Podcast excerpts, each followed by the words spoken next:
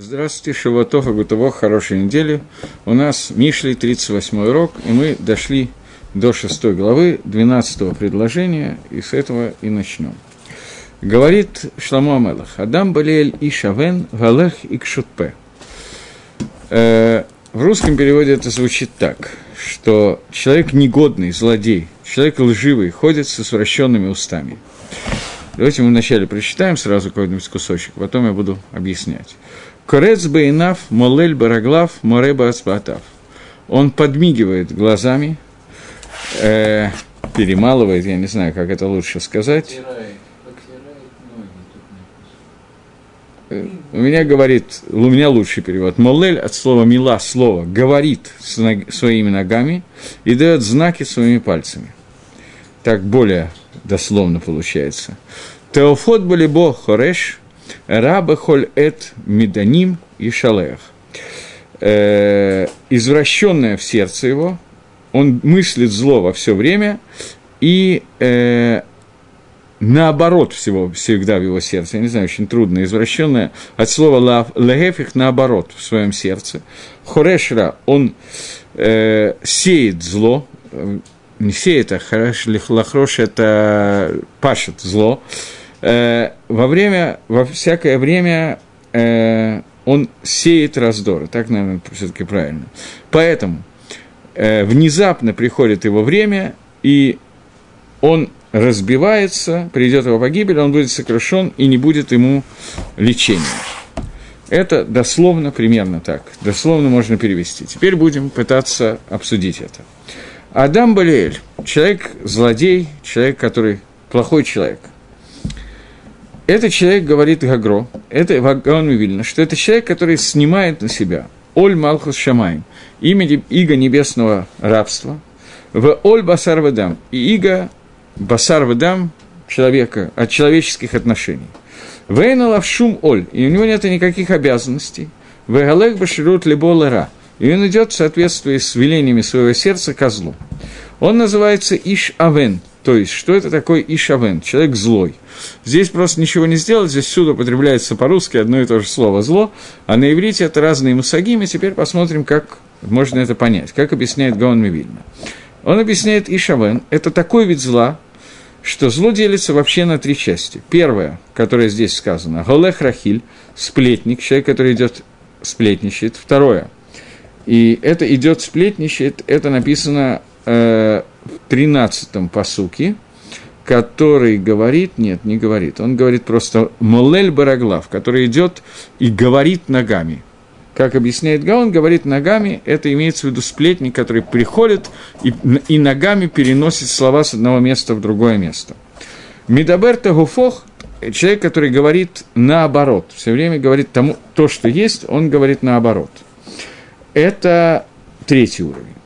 И Последний – это человек, который… Э, это второй уровень слеха. И третий уровень – это человек, который делает зло буфоль, действительными действиями производит зло. И вот это Адам Балиэль – это тот человек, который делает зло буфоль. Теперь немножечко… Э,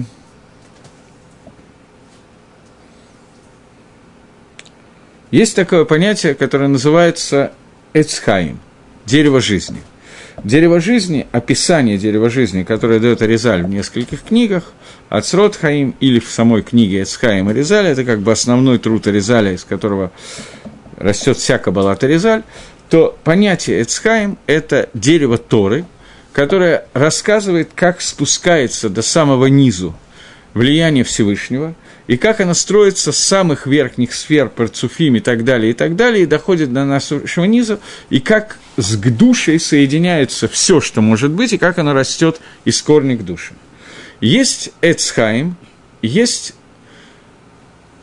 И это Адам, это понятие Адама, то, как доходит до Адама. Есть Адам Балиэль. Адам Балиэль – это обратное строение. Строение статуи, которое описывается в книге Даниэля, статуя Навходоносора – которая описывается очень подробно, и это Магалах строения Ситрохра, обратной стороны, стороны зла, которая существует, которая Всевышний устроил в этом мире, и описание того, как она растет из души, из святости, потому что понятно, что нет ничего в этом мире, которое могло бы иметь самостоятельный корень, не питаясь из души, оно не могло бы существовать ни одного мгновения. И это одна из самых тайных и непонятных вещей, как силы зла могут расти из к душе, из святости, из Всевышнего. И описание это обычно не дается подробно, потому что когда мы учим эти вещи, мы даем как бы силам зла определенные силы, поскольку мы их питаем, той к душе или мутойра, который мы учим. Поэтому, тем не менее, их надо знать, поэтому какое-то описание их дается, но их не очень принято подробно учить и так далее. Но Адам Балиэль, о котором здесь говорится, о котором говорит Шлома Амелах, Бепшат на простом уровне, есть описание человека, который делает плохие поступки, который делится на три уровня, которые он только что сказал. И Шавон, то есть и Шавон – это Бамахшова в мыслях, человек, который замышляет, замышляет зло в мыслях. Мидабер Афухот, тот, который говорит наоборот, говорит обратные вещи. Это человек, который э, говорит э, берет и переворачивает хорошие вещи и выставляет их в дурном свете.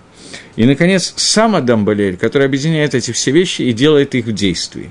И это объяснение строения, которое описано в книге Даниэля описывает Навходоносор, когда описывается статуя Навходоносора, которая и называется Адам Балель, тот Адам, который обратно Адаму, настоящему человеку, который является аббревиатурой Адам Давид Машех, от Адама Решона до Машеха, через царя Давида, через построение храма, Адам Балиэль – это обратное явление, явление наоборот, я не знаю, как это сказать. Мдабергов уход, тот, который говорит наоборот. Сила зла. Суть Адама – это через Торы и Мицвос. Это восстановить связь со Всевышним и построить ее, ту связь, которую Всевышний изначально замыслил и дал нам с вами сделать эту связь. И это – тикуним, которые, исправления, которые мы делаем. А Дамбалель – это сила зла, которая направлена на то, чтобы не дать нам это сделать и перевернуть человека в обратном направлении. Теперь после такого введения возвращаемся к Агро и читаем, как он объясняет. Адам Балиэль – это человек, который…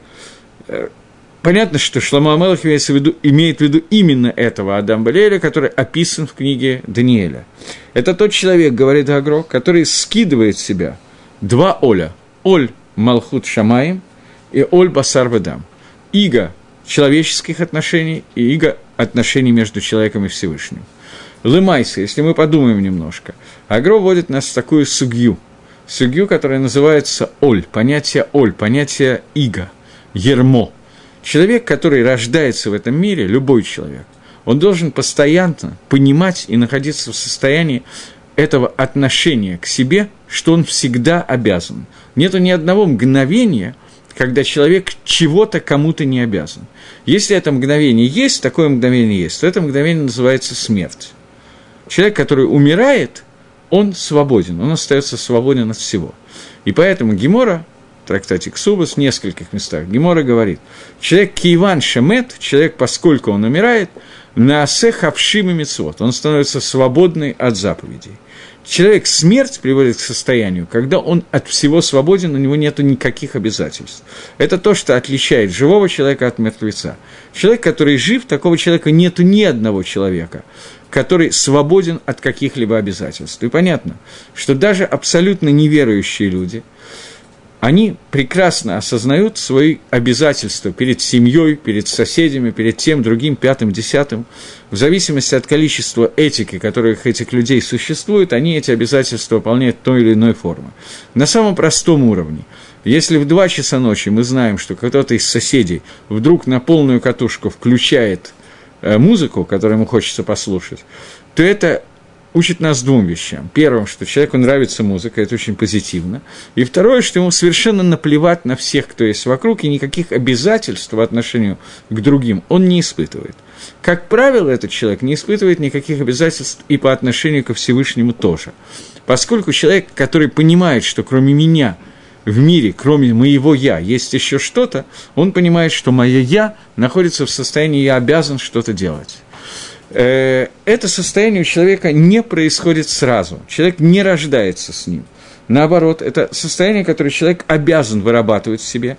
И чем старше он становится, как правило, тем больше он понимает свои обязанности перед Творцом и перед другими людьми. В определенном возрасте, который называется здесь, в Израиле есть такое название Типешесре, возраст, который называется глупый, такой переходный возраст на русском, 15 лет, невозможно точно определить этот возраст, человек а, находится в состоянии, когда он не видит, не может воспринять свое, своих обязательств по отношению к Всевышнему и к другим людям. Это вырабатывается, и он должен обязательно над этим работать. Здесь Шламо Мелах учит нас – что происходит с человеком, который отказывается от вот этого вот итхашвута, этого понимания, что кроме меня в мире есть что-то еще. Прежде всего, я хочу, чтобы немножечко это пояснить.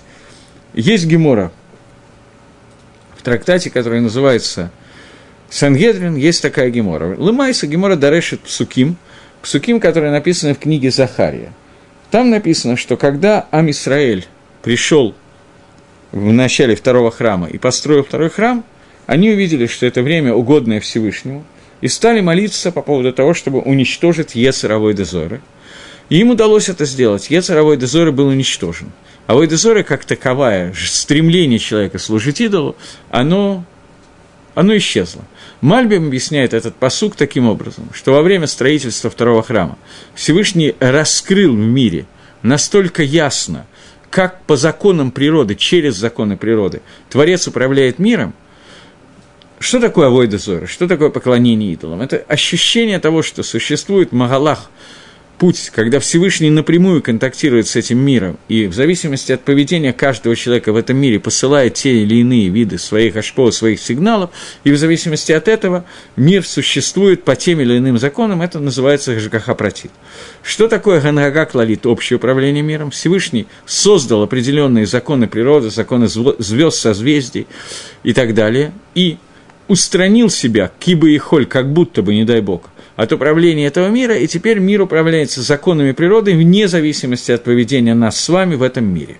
И это восприятие того, что наше влияние не связано с тем, как будут существовать природа, существовать, и все на зельмин и шамаем, все независимо от того, что я делаю, спускается с неба, с неба это понятие поклонения идолам, и это рождение понятия Авет Кахавима Залот, служитель звездами созвездия.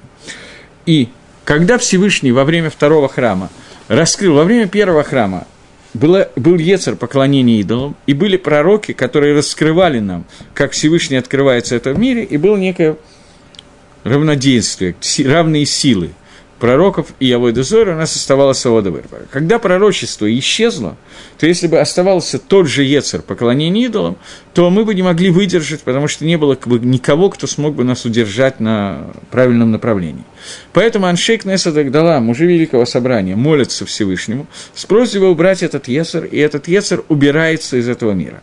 Ецер, который убирается из этого мира, стремление поклоняться идолам. Мальбим объясняет таким образом, что Всевышний настолько раскрыл во время начала строительства, во время построения второго храма, настолько раскрылся в мире через законы природы, то стало невозможно увидеть каким-то образом и думать, что законы природы действуют отдельно от Творца – Поскольку это произошло, то любой ецер, любое желание поклоняться какому-то идолу являлось бесполезным и бессмысленным, потому что все видели, что все законы природы в конечном итоге подчинены влиянию Творца, и это влияние зависит от того, как мы ведем себя в этом мире. И несмотря на то, что Всевышний скрыт в этом мире, он раскрывает себя именно через, через природу, которая есть, через звезды, созвездия и так далее. Поэтому Ецер – стремление поклоняться идолу исчез из того, что из-за раскрытия Всевышнего. Тогда, говорит Гемора дальше, «Э, мужи Великого Собрания помолились Всевышнему, чтобы убрать еще один Ецер. Ецер арайот, Ецер запрещенных связей. Ецер запрещенных связей по-простому, понятно, что это имеется в виду, связи между жена, замужней женщиной и посторонним мужчиной, связи между братом и сестрой и так далее, и так далее. И этот Ецер тоже был убран. Сейчас я не говорю о деталях того, как работает этот Ецер, это мы все прекрасно понимаем, поскольку Ецер вернулся к нам вновь, но корень этого Ецера. Существуют разные корни Ецера, Авойдезора и, Едер, и Ецера Арайот, запрещенных связей. корень Ецера Арайот – это вот этот тот самый Адам Балиэль, о котором мы сейчас говорим. То есть, это отсутствие того, что я что-то кому-то как-то обязан. Отсутствие любых видов обязанностей – это арайот. Нет никаких ограничений. Потому что Тора разрешает супружеские отношения, более того, это является митсвой. Тора запрещает какой-то вид тех же самых отношений с людьми, которые посторонние или, наоборот, очень близкими, поскольку это запрещено. И Тора это запрещает, ограничивая человека в своих связях. Человек, когда убирается этот есер, то это что означает этот есер? Этот есер означает желание сбросить с себя любой оль, любое понимание, любые нормы поведения и рамки, когда разрешено абсолютно все и вся, и идет по принципу, примерно такому принципу, как в 15-летнем, 14-летнем возрасте у детей, которые в отношениях с родителями возникает такое общее правило «Аталот агидли малаасо». Ты мне не будешь говорить, что мне делать, я сам буду решать, как себя вести. Я решаю. Вот это Ецер Арайот, корень этого, это вот именно эта вся дозволенность, которую Шлома Мелах описывает под видом Адам Балиэля. И это Ецер – который изображен Ситроохра, который изображено в книге Даниэля, в статуе Новоходоноцера, со всеми деталями. Все детали здесь нам не важны, поэтому Шлома Мелах не описывает, он описывает часть этих деталей, может быть, достаточно подробно, и мы сейчас это увидим. Первая деталь, которая говорит Гагро, что этот Ецер делится на три уровня. Первый уровень – Галех Рахиль, человек, который идет сплетничать. Второй уровень – Медабер Тахухот, это человек, который желанием сплетничать, желанием разговора переворачивают эмет на шекер и делает все наоборот. И третий – это асераба поль, это человек, который действует и делает какие-то действия, действительными действиями производит какое-то зло. И это называется Адам Балиэль, который состоит из всех этих трех уровней. Начинаем их разбирать, говорит Агро. Первый уровень. Иш Авон – это махшова, это мысль, которая возникает. Медаберта Гофот это э, дворав гемтавим, то есть слова хорошие, которые он произносит, но в сердце он мыслит какие-то нехорошие вещи. То есть разрыв между словами и мыслями – это первый шлаф переворота, который, который убирает в себя все нормы поведения, все оль, всю обязанность, все, весь этот хаевут, то, что я хаяв что-то делать. И вот этот вот оль, который сдвигается, это называется, вначале он происходит по Махшова и называется Ишавон. Вторая часть. Голех акшутпе.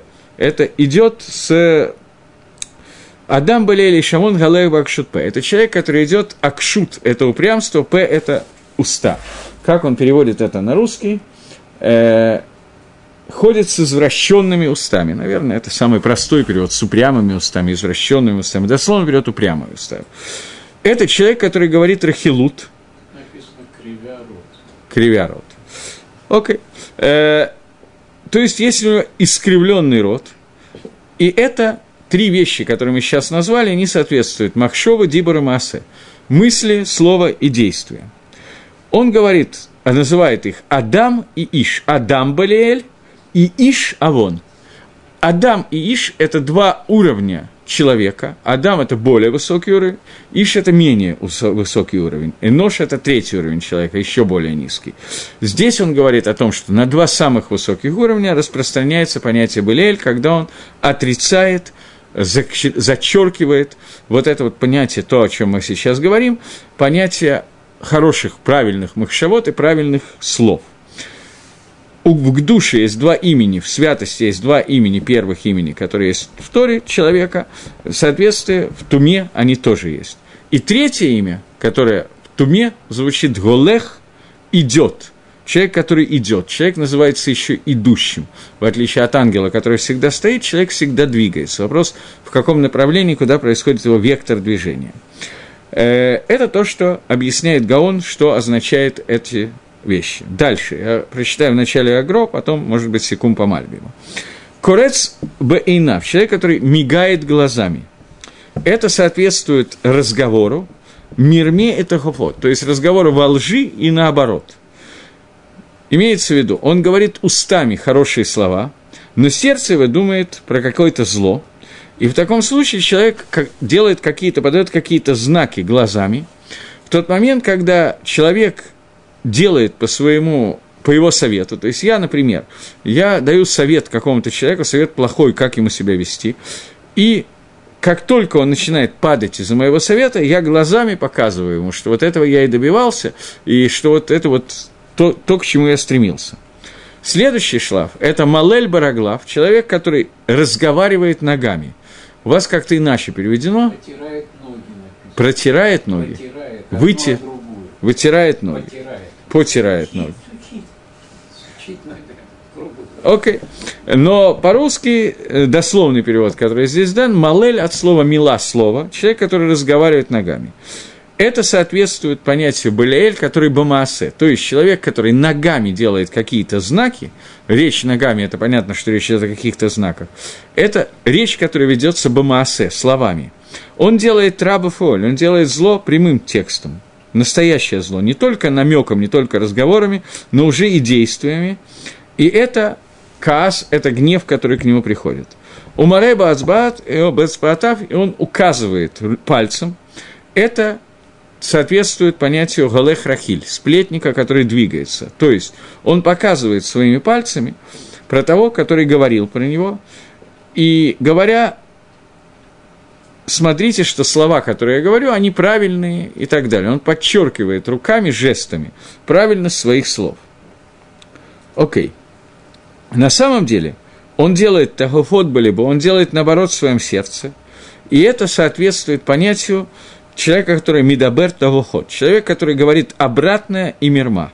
И он харешра, он харешра, он сеет, пашет зло по отношению к своим людям, и это делает, это бефоль, он делает те действия, о которых говорится Белель. Агро все время указывает, что в этих суким, которые здесь сказаны, Мальбим идет немножко по другому пути, Агро всюду показывает, что в этих всех псуким надо каждый раз разделить на три части. Махшова, Дибор, Маасе, мысли, слово и действие. Э, каждый, каждый раз Беколь Этмадиним и Шлах. Э, это переводится таким, таким образом. Секунду. Умышляет зло во всякое время. Э, имеется в виду, что это соответствует э, человеку, который идет рахиль, то есть идет и сплетничает. Эти три посука, которые мы сейчас считаем, они соответствуют, все три, включают в себя Дибора, Маасе, мысль, слово и действие. То есть в первом посуке все говорится про Дибур, все говорится про речь, и все включается в него. Поскольку вначале человек говорит о зле, после этого он делает это зло. И поскольку он уже начал делать, производить какие-то действия, то он приучает от слова «регель» – «нога», он «маргиль», приучает себя, делает привычным такие действия, и все его мысли на эту тему, поскольку он уже приучил себя к действию, и теперь он думает исключительно на эту тему. Белиаль, вот это понятие Белиаль, Адам Белиаль, человек зла, это дебур. Как сказано, Навель, Навод и так далее. Он приводит псуким, где видно, что Белиаль происходит от слова дебур. И это написано несколько раз около относительно Дебора написано слово Балиаль. Он приводит примеры, как где это написано, в книге Дворим, в книге Дгилем и еще какие-то места.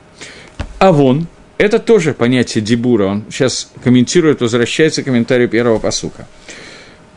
Таким образом, весь первый посук, который звучит «Адам Балиаль и Шавен, Голехик Шутпе», П – это уста, и весь этот посук говорит о зле, которое происходит в устах человека и так далее. Второй посук переходит к действию, и третий к Махшове. Сейчас я на секунду должен прерваться, не, не читать дальше Гаона, а немножечко обратиться к такой вещи. Первый посук Адам Балиаль – это назван человек, который делает извращенным дебур. Так, по-моему, у вас переведено в русском переводе. Делает кривые уста и извращает высказывания. Кривя рот. Ну, я немножко хочу остановиться на понятии кривить рот. Понятие дебур, слово, само слово дебур, давар, дебур, слово, вещь, разговор, это понятие, которое находится как среднее понятие между мыслью и действием. Дебур – это не действие и не мысль. Это что-то большее, чем мысль, и что-то меньшее, чем действие. И человек называется в Торе Мидабр, говорящий. Дебур, таким образом, это одна из самых важных вещей, поскольку это то, что отличает человека от любого другого создания. У животного тоже есть свои мысли. Как правило, эти мысли заключаются в том, чтобы покушать. Других мыслей у них нет, поскольку это животное. Но, тем не менее, какие-то мысли у них есть. У них есть даже ощущение любви, привязанности к хозяину, еще что-то в зависимости от того, более высокопоставленное животное, менее, собака, кошка, птица, я не знаю что. Но, тем не менее, какие-то мысли, безусловно, есть. Дебура у них нет. Собака может сказать гав-гав, корова муму, Тургенев тоже – Теперь, но кроме этого, у них нет понятия речи. Речь – это то, что отличает человека от животного. Действия Дерихагав. Действия животные тоже могут сделать. Они могут перенести что-то с места на место, могут э, даже использоваться для худших или лучших вещей. Во время войны собаки, с одной стороны, заминировали, переносили гранаты, с другой стороны, разминировали. То есть какие-то вещи и для убийства, и для спасения животные могут сделать. Позитивные и негативные действия свойственны животным, мысли тоже. Дебур – это то, что отличает человека от животного. И понятие дебура у человека, не у Адам Балиэля, я подчеркиваю, у Адам Хакадош, человека, который цадик, нормальный человек, Адам – понятие дебура человека – это понятие связи между человеком и Всевышним. Это то понятие, которое связывает э, Всевышнего с нашим миром. Эта связь идет в двух направлениях. Это всегда дуси три, улица с двухсторонним движением.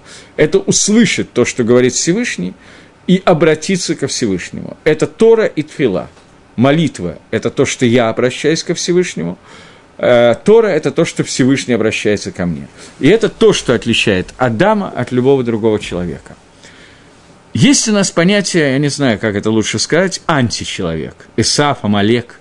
Это человек, который по-настоящему античеловек. Это, в общем, и есть Адам Балиэль, о котором сейчас говорит Шлама Амелах. Чем отличается Амалек и Исав, весь Исав. Понятно, что Амалек – это Га Исав, это Исав в Исаве. Чем он отличается от Иакова? В чем суть? Они братья-близнецы, они очень похожи и так далее. Но у них есть принципиальная разница. Исав – это тот человек, который дает Иакову, Амисраэлю, на Асе, которое мы говорим, когда находимся у горы Синай, Исав нам дает понятие на Асе. Асия делится на две части. Действие делится на, две, на два уровня. Действие, связывающее нас с верхними мирами, со Всевышним, с желанием Творца управлять миром и с желанием того, что мы станем его компаньонами в управлении миром. И это на осе через мисвод, который у нас есть. Понятно, что оно связано с дебуром, потому что одна из мисвод – это лидабер диурей тара. И второй вид на асе, второй вид действия сия – это действие, которое находится внутри этого материального мира и никак не воспроизводит действия, связывающие нас с Творцом. Это действия по изготовлению компьютеров, бумаги, резины, дерева, столов, стульев и так далее. То есть все действие, которое производится в этом мире, в котором Исаф является лидирующим, явно лидирующим во всей культуре, которая может быть, и достигший очень высокого уровня в умении делать эти действия. Таким образом, мы видим, что суть Исава – это отделить дибур от действия. Адам Блеэль – это и есть тот человек, который направляет действия, мысли и слова – Понятно, что слова – это то, что соединяет мысли и действия. Соединяет их и направляет их в неправильную сторону, о которых мы сейчас говорим, в сторону расшаидства, в сторону зла. Это то, о чем говорит Шлома Амалах. Кто такой Адам Балель? И Шавен Галехик Шутпе. Человек, который идет с искривленными, с кривыми устами. Что такое кривые уста? Это не обязательно, что человек говорит всегда какую-то гадость по отношению к другому человеку. К другому человеку он может говорить что-то хорошее – и при этом уста его будут искривлены.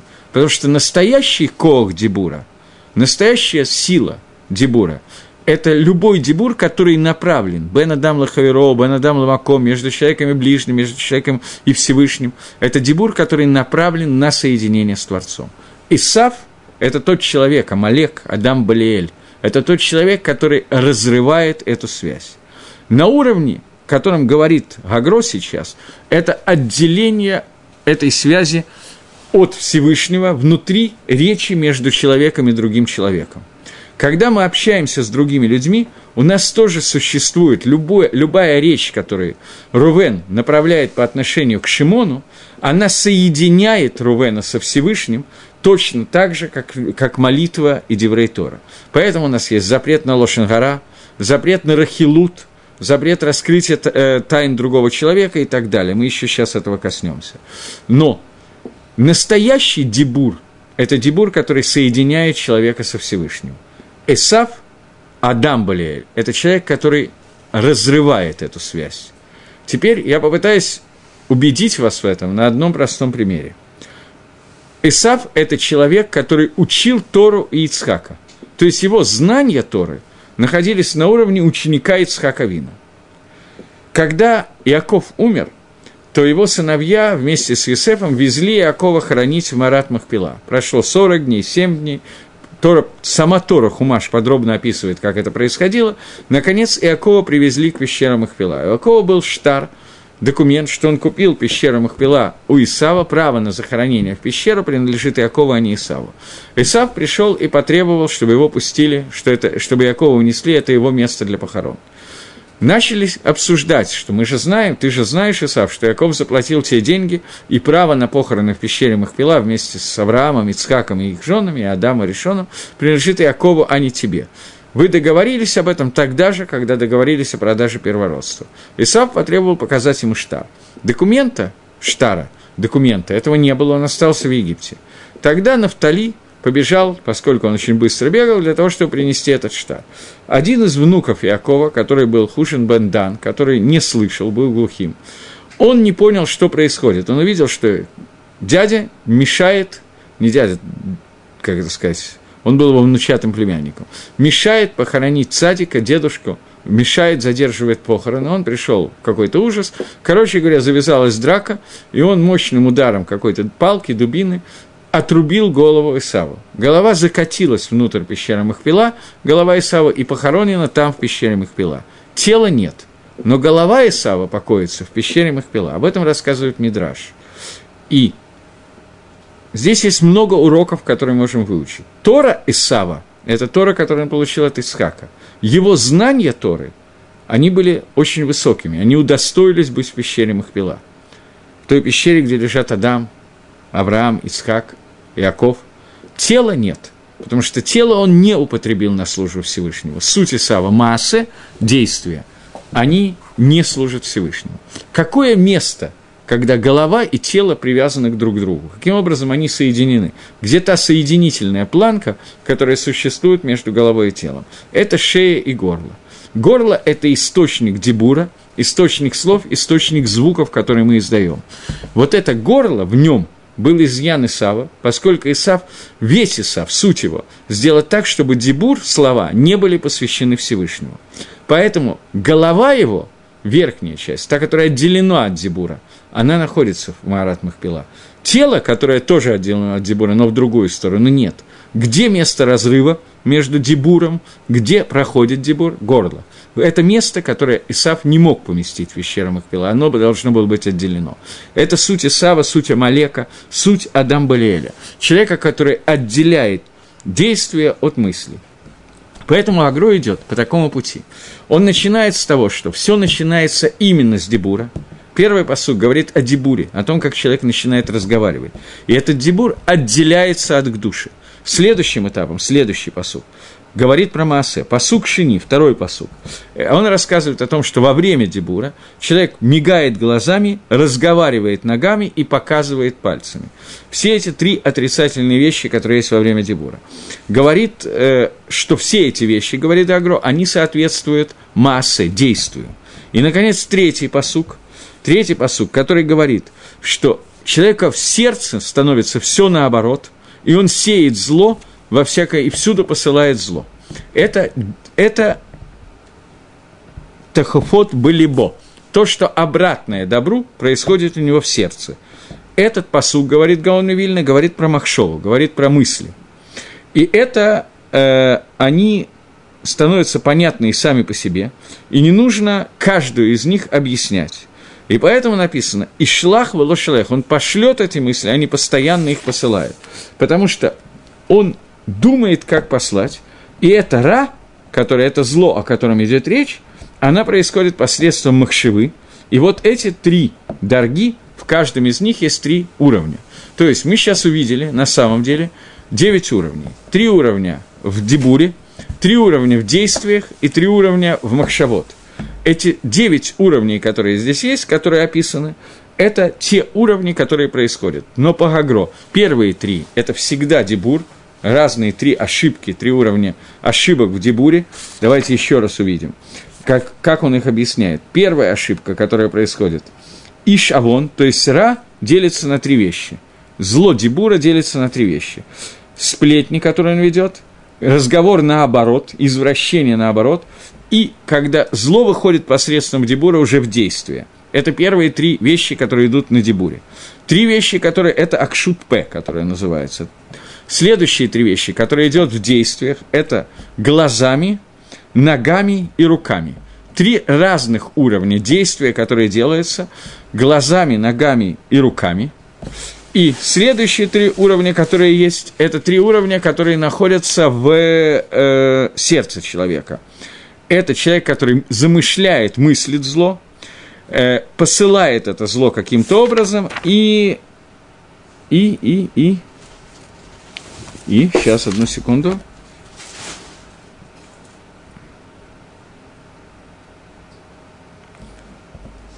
Человек, который замышляет зло на товарища, э, он посылает его, это как идет Рахиль, как сплетник, он не оставляет его в себе, а начинает свои мысли реализовывать.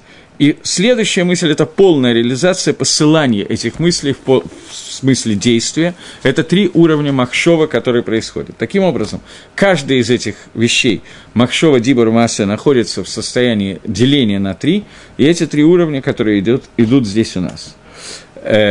В соответствии с ними, пишет Гагро, происходит наказание, которое постигает человека. И это написано, написано в следующем посуке, посуке номер Тетва, в 15-м посуке. Поэтому внезапно придет время, и внезапно будет разбито, и не будет лечения. То есть внезапно придет наказание за эти вещи, и не будет ему лечения. Здесь написано «питом» и «пета». Оба слова происходят, как слово переводится на русском и «пета» и «питом», как внезапно. Сейчас, может быть, он придумал какой-то русский, э, лучший перевод, но... Э, внезапно и вдруг у меня на вас нежданно. Ну, понятно, что это не те же слова, просто для красивого русского языка, чтобы не повторять одно и то же слово. Но на иврите эти слова имеют разные оттенки. Я по-русски не могу... Вдруг и внезапно и неожиданно для меня это все примерно одно и то же. На иврите Гагро показывает, что эти вещи, которые обладают определенными оттенками понятия внезапно. Питом, слово «вдруг», питом, он переводит как слово «онос». «Онос» – это насильно, против воли. То есть, э, вещь, которая приходит, та, которая не была до сих пор, и не мог человек предохранять себя от этой вещи – то есть, что такое онос? Человек, в принципе, может каким-то образом охранять себя от каких-то неожиданно приходящих наказаний.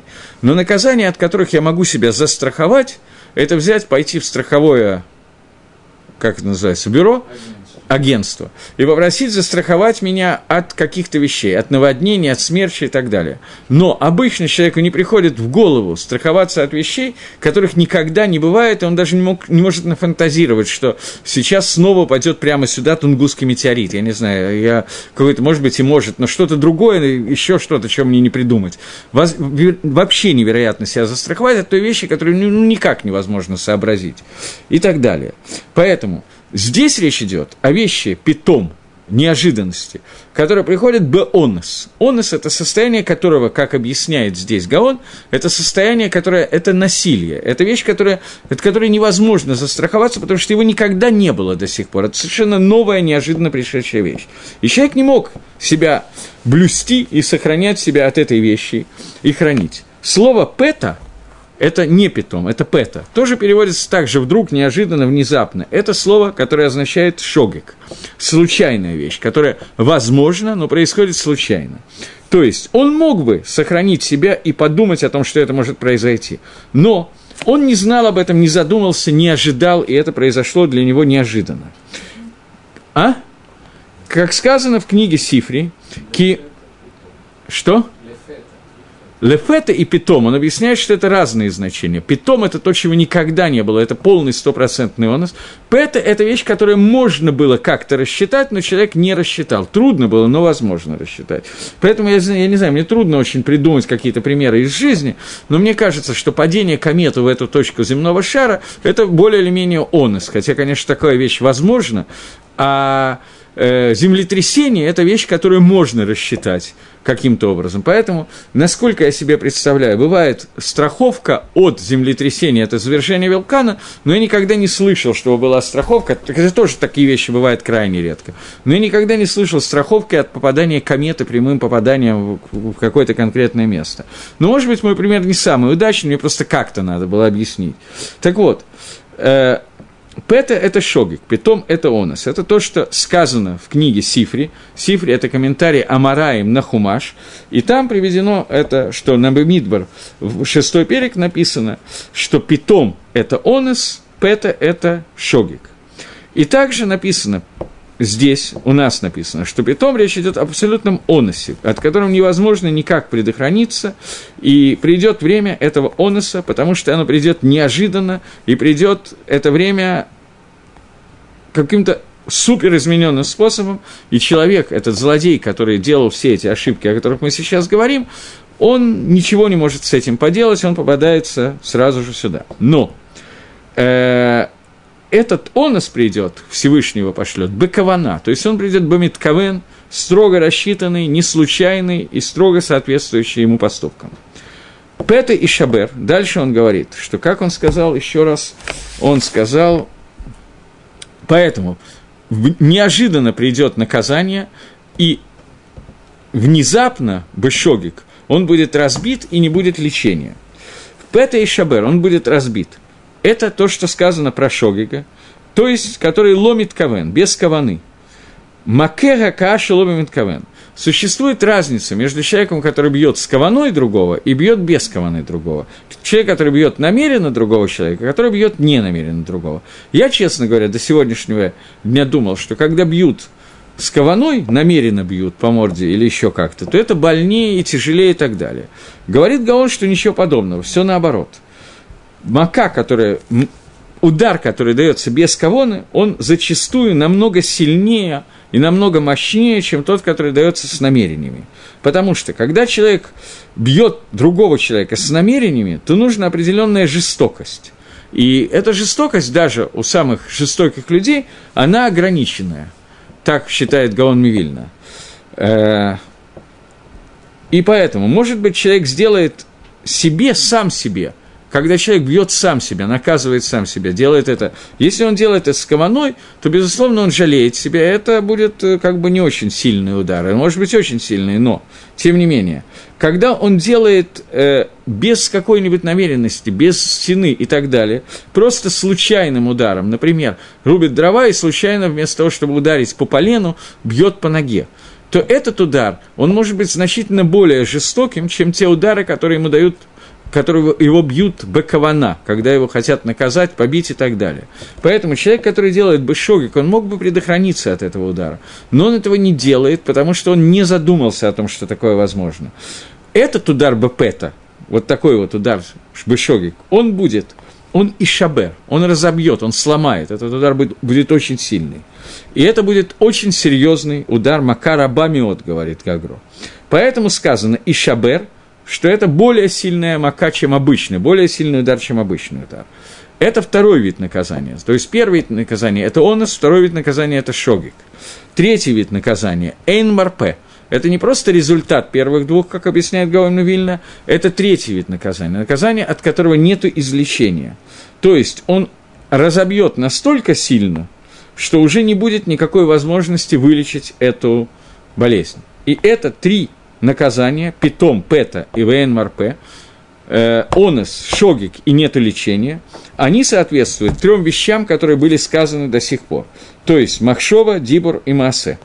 И это три оноса на авирот, которые были сказаны, Махшова, Дибур, Маасе, но, говорит э, комментарий, комментарий на Гаона, уже пишут, что Гаон не объяснил нам, какое наказание идет за какой авейру. То есть, что идет из них? Онос за Махшову, или онос за Маасе, или Шогик за Махшова, Шогик за Дибур и так далее. Гаон этого не стал объяснять, вероятно, считая, что эта вещь достаточно простая, и любой нормальный человек может этого понять, это понять, но уже ученики Гаона э, были в затруднении, как надо правильно объяснить, какое наказание идет за что. Таким образом, эти три посука так объясняет Гаон Мивильна. И я подчеркнул вам, что название Адам Балиэль относится именно к Дибуру. И почему он относится именно к Дибуру, именно к высказыванию?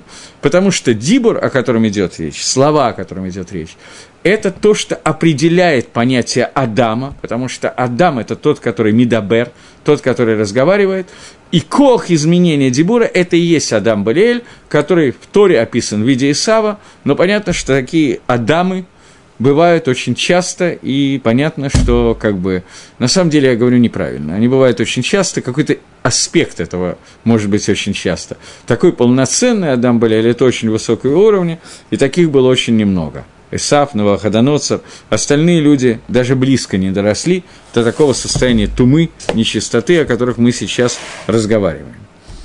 Теперь Мальбим дает немножко другой магалах того, о чем мы говорим. У меня сейчас некоторые затруднения, потому что следующий псуким тоже имеет отношение к тому, о чем я хочу говорить, а у меня не хватит времени обсудить и следующий псуким тоже. Окей, ничего не сделаешь. Мальбим пишет так, он пишет, Адам Балиэль – это человек, который паре коль шамаем и мицвод между Адам и Маком, и между Адам и Лахаверо. В этом он идет так же, как Агро, человек, который от себя убирает все заповеди между собой и Всевышним, между собой и другими людьми, он называется Адам Балиэль. И Шавон – это называется человек, который делает Авейру в семи вещах. Дело в том, что потом эти семь вещей будут описаны прямо в тексте, а Мальбим их приводит здесь, и нам придется вернуться к этому в следующий раз, но я иначе не смогу, не успею по времени. И вот эти семь вещей. Первое. Бекелей Гадибур, он делает Авейру, не просто Авейру, я плохо говорю, он снимает себя, скидывает себя Оль Мицвод, заповеди между собой и Всевышним, между собой и человеком э, в нескольких вещах. Первое. Клидибур, с помощью высказываний. Что это значит? Галех Акшутпе. Человек, который идет э, с упрямством, с искривленными устами. То есть, он говорит Акшут негит хокейтора. Шепе мирамес аля хохма. П – это намек на хохму, и он делает хохму ту хохму Тора, о которой идет речь, он ее искривляет таким образом. Это человек, который своим дебуром сбрасывает Оль Мицвод и Оль Торы тем, что он говорит, искривляет понятие Торы изменяет понятие Торы. Это первый человек, который называется Адам Блеэль, который искривляет, изменяет Таратейну Агдуша. Это тот, который Маре Галаха Шилоки Гилхаса, который неправильно указывает Галаху, который делает из Тору насмешку и, грубо говоря, пишет Библию для верующих и неверующих, если кто-то еще помнит такое содержание этого великолепного произведения и так далее, совершенного бреда. Второй вид – это клима асе, человек, который сбрасывает себя оль мицвод посредством клима асе, посредством действий. И это сказано относительно эйнаем, это сказано относительно глаз. Почему килима асе – это глаза, это надо понять. Корец бейнав – человек, который подмигивает, мигает глазами. Моргает, я не знаю, как сказать. И это соответствует словам Тора «Лотатуру ахарей нейхам» – «Не следуйте вслед, вслед глазам, которым вы следуете вслед за ними, соблазняясь ими». То есть, здесь речь идет о массе, и надо уловить связь между действиями и глазами. На самом деле связь бросается в глаза – связь между действиями и глазами бросается в глаза. Но я не нарочно, у меня каламбур получился. Она бросается в глаза. Если мы немножечко разберем этот посук, лотатуру ахарейнейхам, не надо следовать, следовать вслед вашим глазам. Что означает следовать вслед глазам? Человек, он построил себе свой мир, свое существование внутри того Маарехета, той системы, которую он видит – он существует там, где, в том мире, который он видит. Мир, который он не видит, для него не существует. И особенно, когда мы сталкиваемся с современными научными достижениями, в кавычках или без кавычек, как хотите, мы это, это очень бросается в глаза. Человек в состоянии постичь безумно много, несопоставимо с тем, что представляет себе Вильнинский Гаон, Мальбим и все остальные. Несмотря на величину их знаний природы и Торы и мира, они, безусловно, не знали природу так, как сегодня знает среднестатистический студент какого-нибудь университета естественных наук.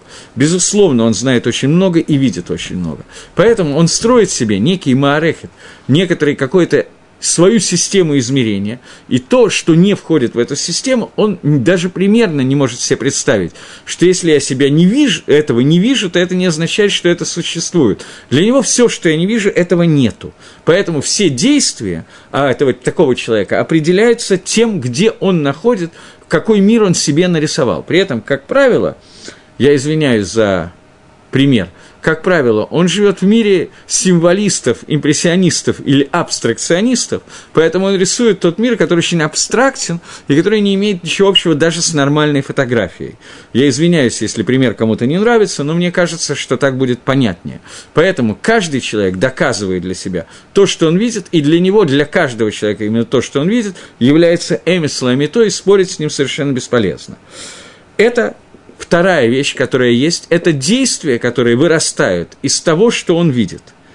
Я думаю, что здесь, хотя у меня очень мало времени, но тем не менее, я думаю, что будет правильно, поскольку мы сейчас только что закончили читать Паршат Шлах, Паршат Мираглим, Паршу, который рассказывает о разведчиков, которые шли разведывать Эрицесройль Исроэль ногами. Они шли ногами, Мираглим, от слова регель, нога, разведчики, для того, чтобы увидеть, что собой представляет Эрицисроиль. И когда они вернулись, они сделали Авейру Тишебиава, а мы скоро подходим к Тишебиаву, я как-то говорил на эту тему уже здесь, и их Авейра состояла в том, что в Магилатейхе, которая поставлена по алфавиту составлена, сказано, что разведчики Егдиму Пэлэ Айн. В начале стоит буква П, потом буква Айн. Айн – это глаз, П – это уста человек, нормальное состояние человека, увидеть то, что есть на самом деле, и потом пересказать то, что я видел. Хет Мираглим, грех разведчиков, состоял в том, что они видели то, что они хотели увидеть. Это очень длинная тема, но они хотели увидеть какие-то вещи, которые подтверждают то, что они собираются рассказать. Поэтому они видели это глазами. Это действительно они видели, просто они загипнотизировали себя для того, чтобы увидеть не то, что есть на самом деле, а то, что им хочется увидеть и пересказать. Это та вера, которая присутствует у нас в каждом Тишебиаве, это та вера, которая, из-за которой разрушен храм, из-за которой Амисраэль не вошли в Эрицесроэль, и это, в общем, то, что происходит сегодня, я бы сказал, что на еще более высоком уровне. Поэтому Эйнаим и Реглаим, они связаны друг с другом то, что я вижу, туда идут мои ноги. Это я митрагель, я привыкаю от слова регель нога, делать то, что мне кажется, то, что я вижу, и то, что я считаю правильным. И поэтому это авейра, который Мальбим называет авейра мипкинат маасе, мипкинат действия, а не просто. Поэтому карецинаем, моргание глаз, это то, что делает, выражает мои действия. Следующее. Клитнуа какими-то инструментами, связанные с действиями, движением – с движением, в первую очередь, понятно, что связаны ноги, потому что ногами человек двигается, а головой кушает. Поэтому клит нуа, кли, инструменты движения, это те милим, те слова, те вещи, которые человек идет своими ногами к ним для зла. Когда он видит глазами, после этого он двигается к ногами. И это мираглим, который Игдима Пэлайн. Это продолжение того же самого. Следующий уровень, четвертый уровень – это едаем руки. То, что сказано, то, что говорит Шламамелах, Мореба Азбаатав, то, что он показывает своими пальцами, это соответствует Махшове, это соответствует мыслям. Каким образом это связано с мыслями? Мальбим не стал объяснять этого, но мне кажется, что кавана такая, что когда человека возникают какие-то мысли, то мысли вызывают движение рук, глаза, к ним тянутся ноги, мы тут же бежим ногами к тому месту, которое мы видим. Там Ахшова, те мысли, которые у нас возникают, они выражают действия руками. Они уже понятны. Э, Тогуфот Балибо. То, что происходит обратное тому, что есть в сердце человека, это следующий уровень. Об этом сказано, что относительно понятия иммуны, веры во Всевышнего. Человек начинает думать вещи, которые обратные понятия, понятия иммуны, и в глазах человека он, они обратные. И он делает зла, зло для своего человека, и устраивает какие-то вещи, которые он посылает Бен Адам Лахаверо между человеком и другим человеком. Об этом сказано, что за это у него придет наказание питом, бонус, как сказал Гагро, э, насильно, как сказал Гагро. А Мальбим этого не объясняет. Он говорит, что наказание придет каким-то очень быстрым, мгновенным, с дикой скоростью придет его наказание. И Пета, тоже неожиданно, будет разбито и не будет лечения. То есть, что это означает, не будет лечения? Это разбитое без лечения, то есть человек, который превращает себя в Адам Балиэля посредством тех действий, о которых мы сейчас говорили, этот человек ло иске лахзор бетшува. У него забирает возможность лахзор бетшува. Это вещь, которую надо посмотреть будет, наверное, в следующее занятие.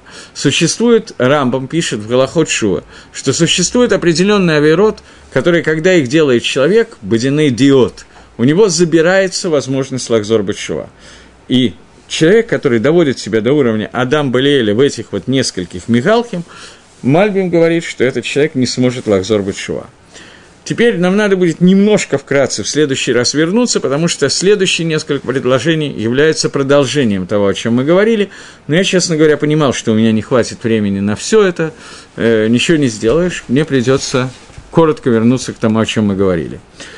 Все, до следующих встреч, следующего воскресенья, всего доброго.